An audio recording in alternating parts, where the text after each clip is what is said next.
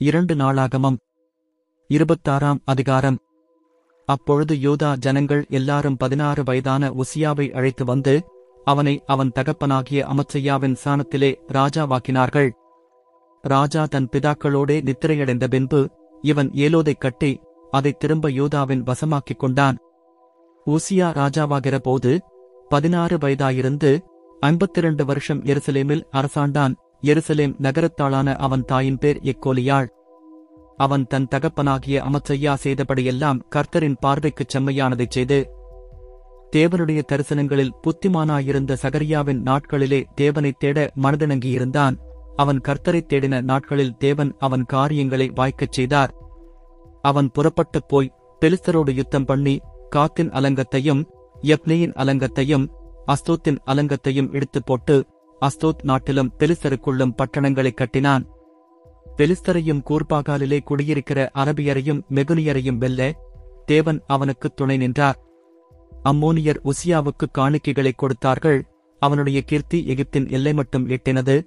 அவன் மிகவும் பெலங்கொண்டான். ஊசியா எருசலேமிலே மூலைவாசல் மேலும் பள்ளத்தாக்கு வாசல் மேலும் அலங்கத்துக் கோடிகள் மேலும் கோபுரங்களைக் கட்டி அவைகளைப் பலப்படுத்தினான்.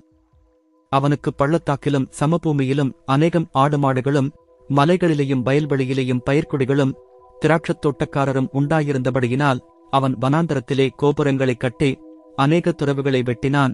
அவன் வெள்ளாண்மை பிரியனாயிருந்தான். உசியாவுக்கு யுத்த வீரரின் சேனையும் இருந்தது.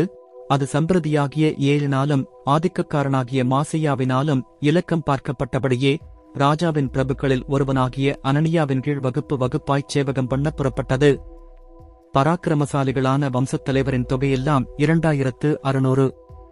இவர்கள் கையின்கீழ் சத்துருக்களுக்கு விரோதமாக ராஜாவுக்கு துணை நிற்க பராக்கிரமத்தோடு யுத்தம் பண்ணுகிற மூன்று லட்சத்து ஏழாயிரத்து ஐநூறு பேரான சேனை இருந்தது. இந்தச் சேனையில் உள்ளவருக்கெல்லாம் உசியா கேடகங்களையும் ஈட்டிகளையும் தலைச்சீராக்களையும் மார்க்கவசங்களையும் வில்லுகளையும் கல்லெறிகிற கொண்களையும் ஆயத்தப்படுத்தினான். கோபுரங்கள் மேலும் அலங்கக் கோடிகள் மேலும் நின்று அம்புகளையும் பெரிய கற்களையும் பிரயோகிக்கிறதற்கு நிபுணரான தொழிலாளிகள் கற்பித்த எந்திரங்களையும் அவன் எருசலேமில் உண்டாக்கினான். அப்படியே அவன் கீர்த்தி வெகுதூரம் பரம்பிற்று. அவன் பலப்பட மட்டும் ஆச்சரியமாய் அவனுக்கு அனுகூலம் உண்டாயிற்று. அவன் பலப்பட்ட போது தனக்கு கேடுண்டாக மட்டும் அவனுடைய மனம் மேட்டிமையாகி தன் தேவனாகிய கர்த்தருக்கு விரோதமாக மீறுதல் செய்து தூப மேல் தூபங்காட்ட கர்த்தருடைய ஆலயத்திற்குள் பிரவேசித்தான். ஆசாரியனாகிய அசரியாவும் அவனோடே கூட கர்த்தரின் ஆசாரியரான பராக்கிரமசாலிகளாகிய எண்பது பேரும் அவன் பிறகே உட்பிரவேசித்து ராஜாவாகிய உசியாவோடு எதிர்த்து நின்று உசியாவே கர்த்தருக்குத் தூபங்காட்டுகிறது உமக்கு அடுத்ததல்ல. தூபங்காட்டுகிறது பரிசுத்தமாக்கப்பட்ட ஆரோனின் குமாரராகிய ஆசாரியருக்கே அடுக்கும்.